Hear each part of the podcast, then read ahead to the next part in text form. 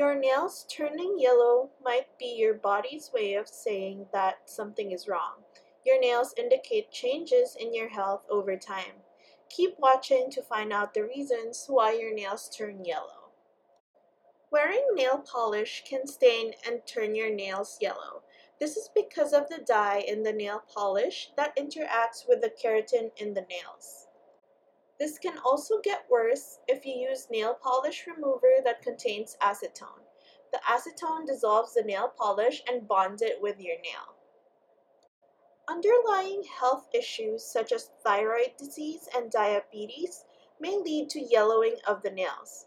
It is unclear why, but it may be due to high sugar levels and compromised immune systems. Smoking can also change the color of your nails. Your nails can turn yellow due to the exposure to tobacco smoke. When your nails are infected by fungus, it can turn your nails yellow, and they may also be thickened and brittle.